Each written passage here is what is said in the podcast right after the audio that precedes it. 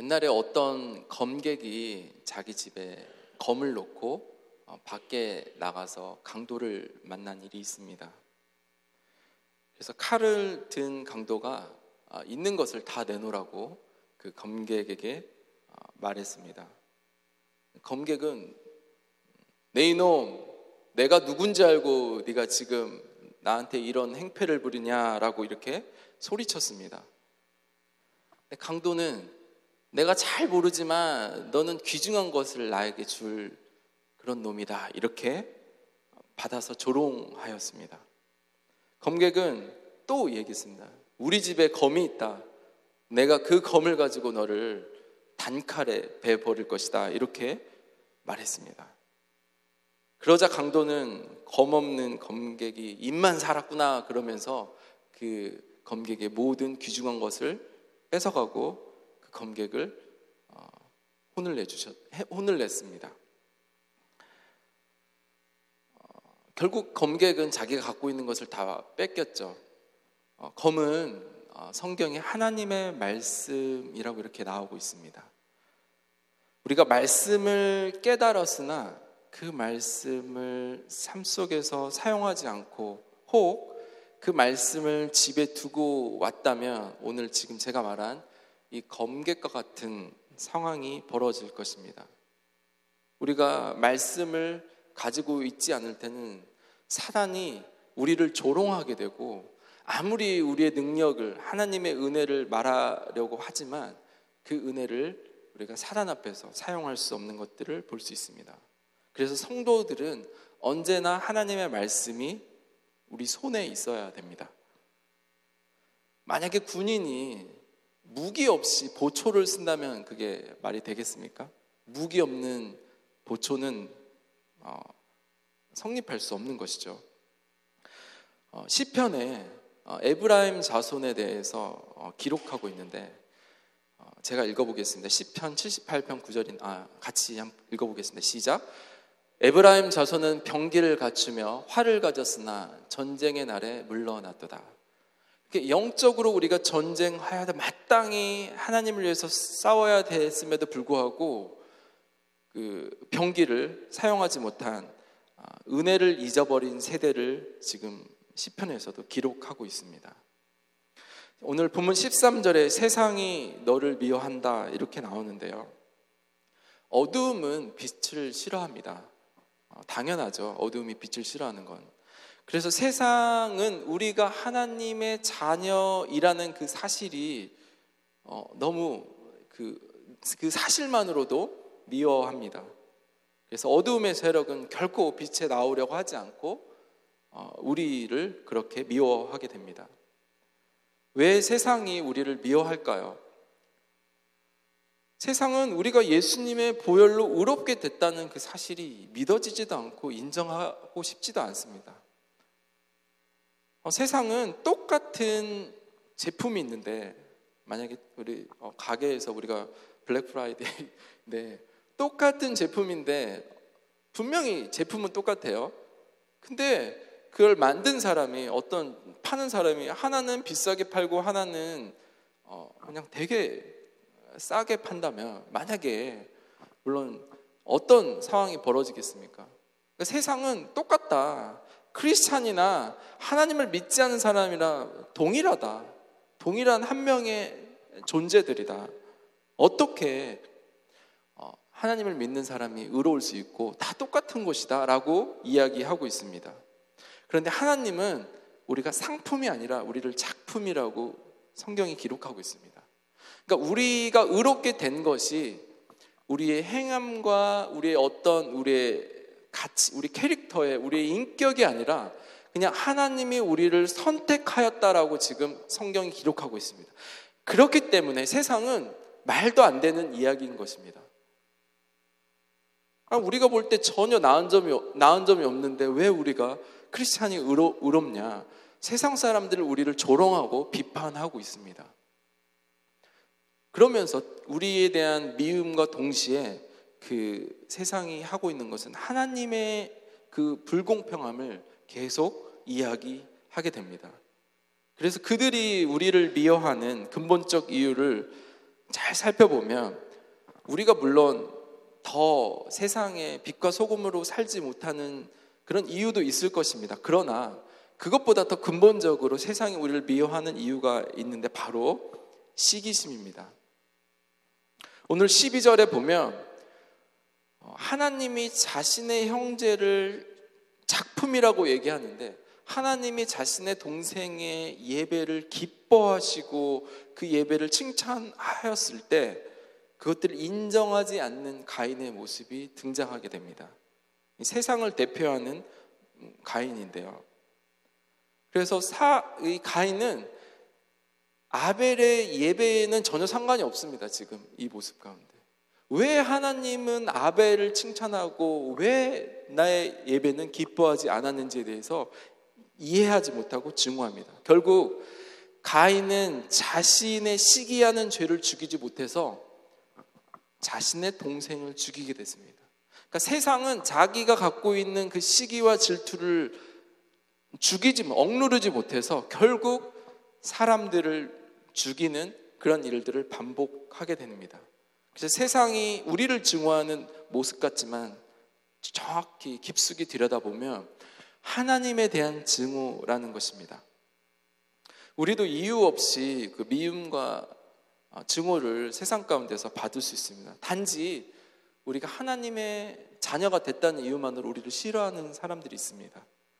우리가 하나님의 작품이라는 그 말로 그냥 우리를 싫어합니다. 우리가 그들에게 어떠한 부당한 일을 하지 않았음에도 불구하고 세상은 그냥 그리스도인들을 그냥 싫어합니다. 그냥 매도하게 됩니다. 이 사단은 이 점에서 멈춰 있지 않고 좀 더 한 걸음 우리에게 공격하는 것이 바로 우리 내면에 있는 어, 생각을 어, 우리 스스로 하나님을 떠나도록 우리를 그렇게 어, 속입니다. 너는 하나님의 자녀다운 삶을 살지 못하고 있어. 네가 어떻게 하나님의 자녀라고 말할 수 있니? 계속 사단이 우리 내면 안에 우리의 삶을 고발하면서 우리의 삶을 보게 하면서 자꾸만 우리가 하나님의 합당한 삶을 못 사는 우리의 모습을 이렇게 드러냅니다. 계속 우리가 오직 은혜로 구원받았다는 사실을 잊어버리게 하고 자꾸 우리의 행위가 의롭지 않다라는 것을 사단은 고발하는 것입니다. 우리가 그렇게 속죠. 내가 이렇게 연약하구나. 또 내가 넘어졌구나. 라고 우리는 우리 자신이 어떻게 구원받았는지를 잊어버리고, 아, 나는 왜 이 정도밖에 되지 않지? 아직도 내가 성장하지 못했지라고 우리 자신을 스스로 사단이 아니라 세상이 아니라 우리가 우리 자신을 공격하게 만듭니다. 그러니까 우리 안에 있는 연약한 것들을 어, 어, 그렇게 어, 은혜를 잊어버리게 만드는 것입니다. 그러니까 사단은 하나님께 더 이상의 기회가 없는 그 존재입니다. 사단의 그 심판은 우리와 같이 우리가 어떤 죄를 지어서 주님께 회개하면 그분의 은혜로 그분의 보혈로 우리가 깨끗게 되는 그런 은혜가 사단에게는 결코 없습니다. 그렇기 때문에 사단은 자신이 그렇게 영원한 심판의 죄의 벌 가운데 있는 자신의 그 어, 연약함, 자신이 그러니까 죄악에 있는 것에 더 이상 빛으로 가지 못하는 자신이 할 수 있는 유일한 방법은 하나님이 사랑하는 하나님이 의롭게 여긴 아직 의롭진 않지만 의롭게 여긴 그리스도인들을 넘어뜨리는 것이 유일한 사단의 하나님에 대한 반항과 대적이라는 것입니다.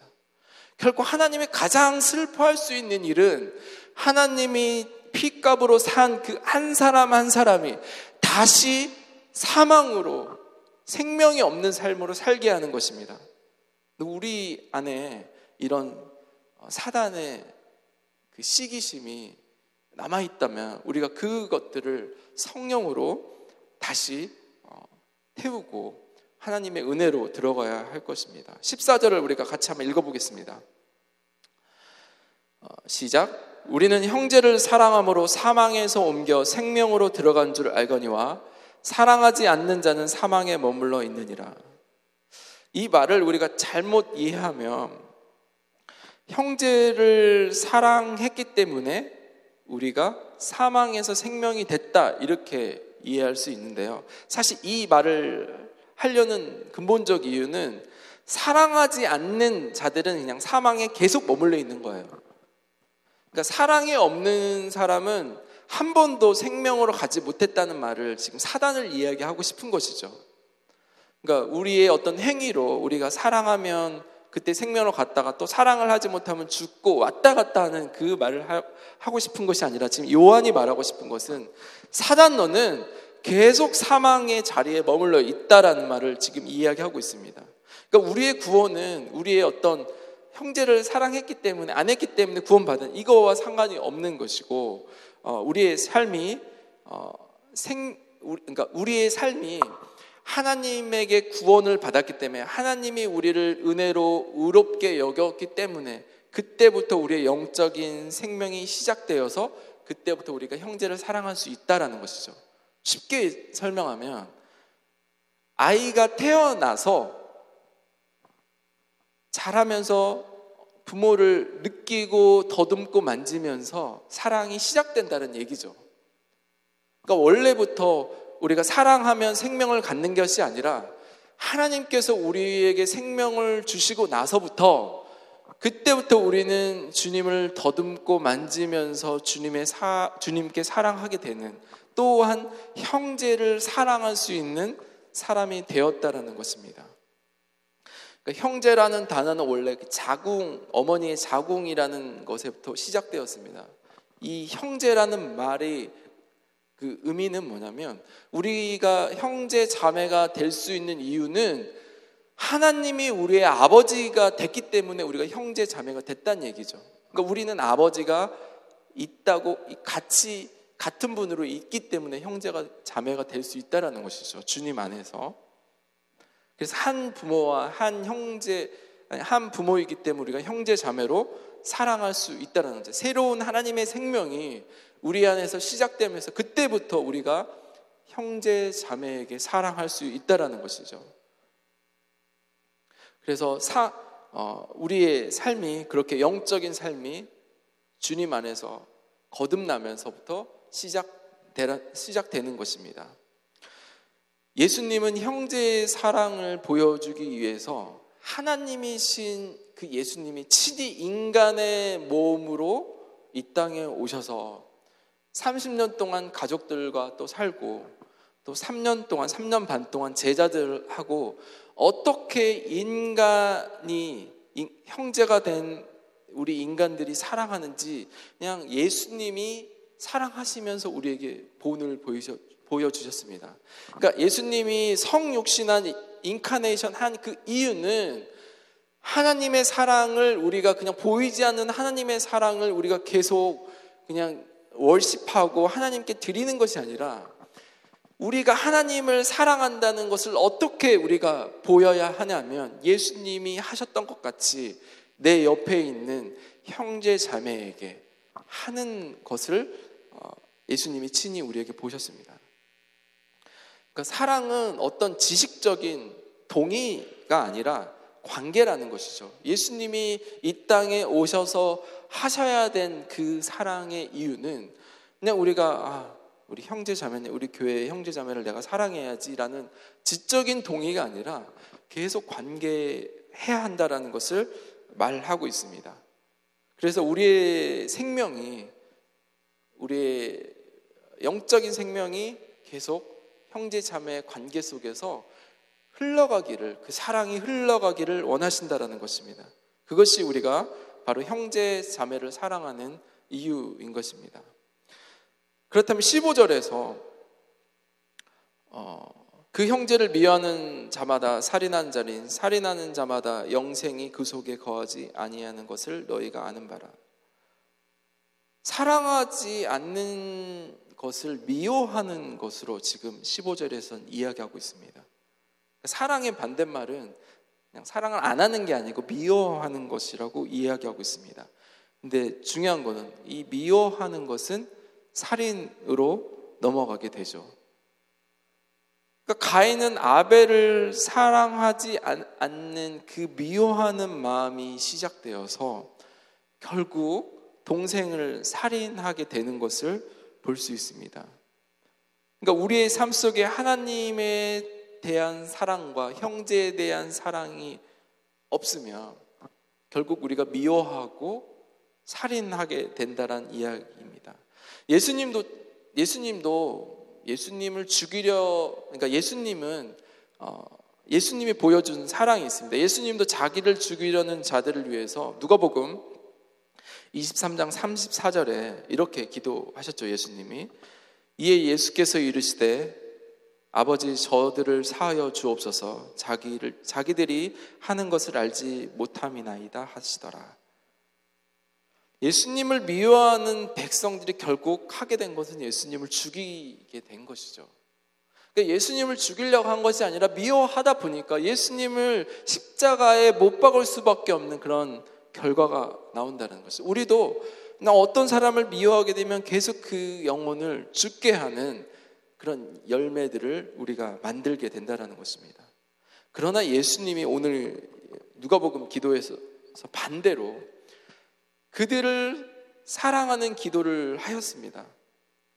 그러니까 예수님도 세상이 우리를 미워하고 있지만 우리가 해야 하는 것은 세상을 똑 같이 미워하고 똑같이 미워하면서 세상을 죽이는 것이 아니라 우리가 세상이 우리를 미워할 때 세상의 빛과 소금으로 우리가 살면서 그들을 그 형제들을 사랑하라고 이야기하는 것입니다. 지금은 세상이 우리를 미워하고 사단에 속아서 사단에 이용당해서 우리를 미워하지만 우리가 의롭게 된 그 사실만으로도 미워하고 있지만 그들이 그들에게 우리가 해야 하는 것은 하나님 예수님이 보여주신 사랑이라는 것입니다. 그것이 하나님이 우리를 향한 뜻이라는 것입니다. 그래서 15절에 미워하는 자의 표본을 가인이라고 얘기했다면 또 사랑하는 자의 표본이 예수 그리스도를 우리에게 보여주신 것이죠. 16절을 어, 보면 우리도 형제를 위하여 목숨을 버리는 것이 마땅하다. 목숨 버리는 것에서 이야기하고 있는데 사도 요한은 지금 희생적인 사랑의 본보기로 예수 그리스도의 십자가를 지금 제시하고 있는 것 있는 것입니다. 우리가 세상의 미움을 받고 있지만 우리가 해야 되는 사랑은 바로 예수 그리스도가 십자가에서 하셨던 그 사랑이다. 우리가 형제 자매에게 해야 된 그 사랑이 바로 십자가에서 하신 예수님의 사랑이라고 이야기하고 있습니다. 그 사랑을 우리가 본받으라. 본받으라. 그 희생적인 사랑을 우리가 해야 된다고 말해주고 있는 것입니다. 요한복음 15장 12절 13절을 우리가 같이 한번 읽어볼까요? 시작. 내 계명은 곧 내가 너희를 사랑한 것 같이 너희도 서로 사랑하라 하는 이것이라. 사람이 친구를 위하여 자기 목숨을 버리면 이보다 더 큰 사랑이 없나니. 우리가 마땅히 사랑해야 되는 그 형제 자매가 누구냐면 하나님이 예수 그리스도가 자신의 몸을 찢어가면서 십자가에서 모든 것을 어, 이 땅에 그 미움을 다 받으면서 구한 그 영혼이라는 것입니다. 우리를 미워하는, 우리를 이유 없이 까닭 없이 미워하는 그 바로 그 형제가 예수님이 십자가에서 그렇게 구원하고 싶었던 한 영혼이라는 그 사실을 오늘 본 어, 마태복음에서 지금 이야기하고 있습니다. 그러니까 우리의 우리 예, 주님의 은혜로 의롭게 우리를 주님의 핏값으로 우리를 새로운 생명을 주셨던 주님의 그 사랑이 아버지와 아들의 관계로 자녀 삼아 주신 그 사랑이 이제 우리 옆에 있는 세상에 있는 우리 안에 있는 형제들에 대한 사랑의 그 큰 사랑에 대해서 지금 요구하고 있습니다. 예수님처럼 우리의 목숨을 내어 주라고 하시는 것입니다. 그렇다면 목숨을 내어 주는 것이 무엇인지 우리가 좀 생각해 봐야 됩니다. 정말 생명을 버린다라는 것이 무엇인지 오늘 17절에 사도 요한이 이야기해 주고 있습니다. 우리가 목숨을 버리는 것이 무엇이고 우리가 그 형제를 사랑하는 것이 무엇인지를 17절에 이야기하고 있는데 궁핍, 궁핍함을 보고도 라고 나옵니다. 궁핍함, 형제의 궁핍함을 보고도. 그 헬라어로 어, 보다라는 뜻이 여러 뜻이 있는데 헬라어로 어, 데우레오라는 이 뜻은 그냥 한 번 이렇게 슬쩍 이렇게 보는 것이 아니라 이렇게 자세히 들여다보는 관찰하는 그런 뜻을 갖고 있습니다. 그러니까 오랫동안 이게 지켜보고 있는 상태. 그러니까 형제의 궁핍함을 우리가 볼 때 자세히 들여다보는 것이죠. 그것이 우리가 형제의 궁핍함을 자세히 들여다보는 것이 우리의 생명을 주는 것이고 우리가 형제를 사랑하는 것이라고 이야기하고 있습니다. 그러니까 최소한의 그 생활을 할 수 없는 그 영혼을 돌아보는 그 마음이 바로 우리의 생명을 형제에게 주는 것이라고 이야기하고 있습니다. 반대로 얘기하면 어려운 형제를 보고도 그 어려운 형제를 보고도 전혀 도움을 주지 않고 그 궁핍함을 보고도 아무런 행함이 없는 우리의 모습 안에는 그 십자가의 사랑, 그리스의 사랑이 없다고 얘기할 수 있죠. 여러분 부자 청년이 기억나시죠?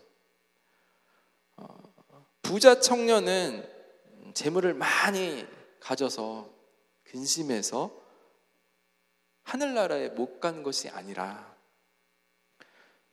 그 많은 재물을 갖고 있으면서도 궁핍한 그 주변의 형제 자매를 살펴보지 않은 것들, 어, 데오레오의 뜻을 가진 살펴보지 않은 그 마음이 그 어, 재물이 많은 형제가 하늘 하늘 어, 하늘나라에 하나님의 나라에 들어가지 못하게 되는 그 걸림돌이 된 것입니다. 18절에 우리가 말과 혀에 대해서 어, 이야기하고 있는데 말과 혀는 말과 혀는 어찌 보면 실천이 없는 사랑으로 얘기할 수 있습니다. 그러나 행함과 진실함은 어, 행함은 역동적인 어떤 사랑의 모습이고 행함은 사랑의 본질을 이야기하고 있습니다. 그러니까 야고보서 2장 15장 17절에 이것을 구체적으로 어, 이야기하고 있는데 내 형제들아 만일 사람이 믿음이 있노라 하고 행함이 없으면 무슨 유익이 있으리요? 그 믿음이 능히 자기를 구원하겠느냐?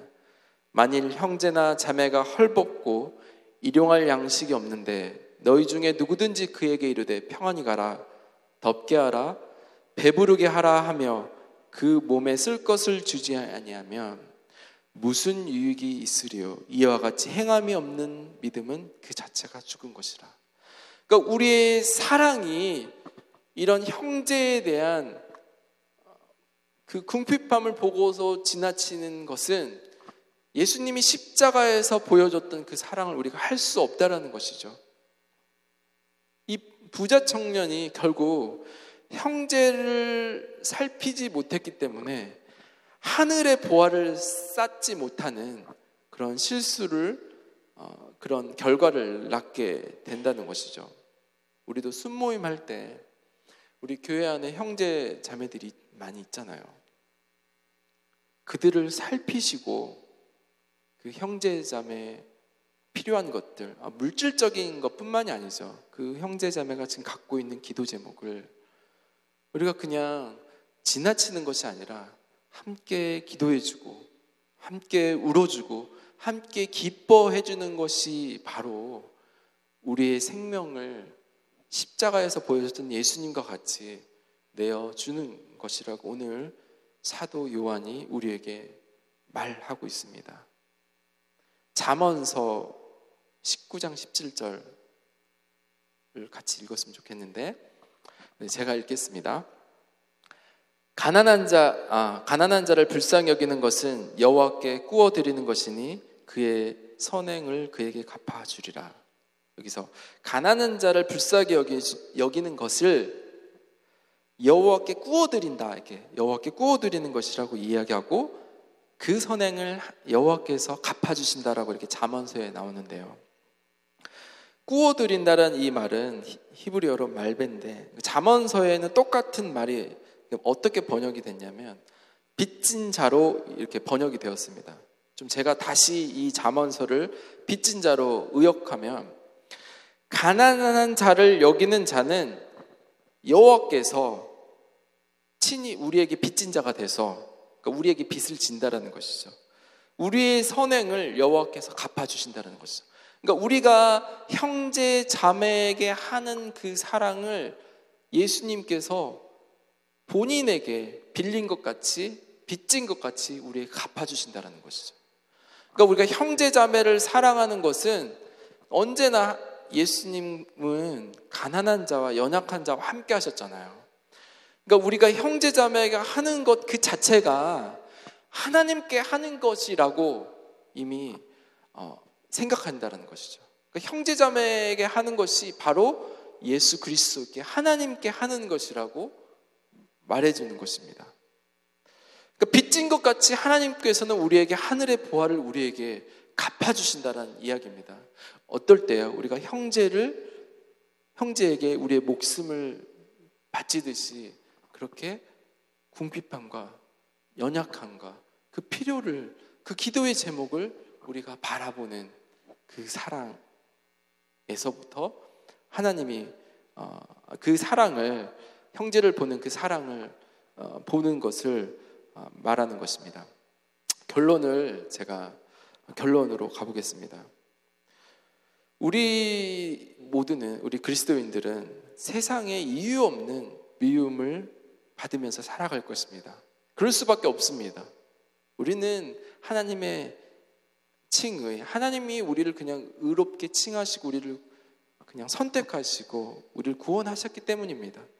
우리의 어떤 노력도 아닌 어, 그냥 오직 은혜로 하나님이 우리를 구원하셨기 때문에 구원받지 못한 사람들 입장에서는 불합리한 하나님께 원망하는 그런 마음으로 갈 수 있습니다. 그러니까 예수님의 모습처럼 아무리 세상이 우리를 힘들고 우리를 미워 하더라도 우리는 예수님이 십자가에서 했던 기도처럼 그 세상을 사랑해야 합니다. 그 영혼들이 주님께 올 수 있도록 계속 우리는 도와야 됩니다. 그리고 우리가 하나님께 드린 하나님을 사랑한다고 한 그 고백처럼 우리 옆에 있는 형제 자매에게 동일하게 우리의 목숨을 내어주는 그런 살펴보는 사랑이 필요하다는 것입니다.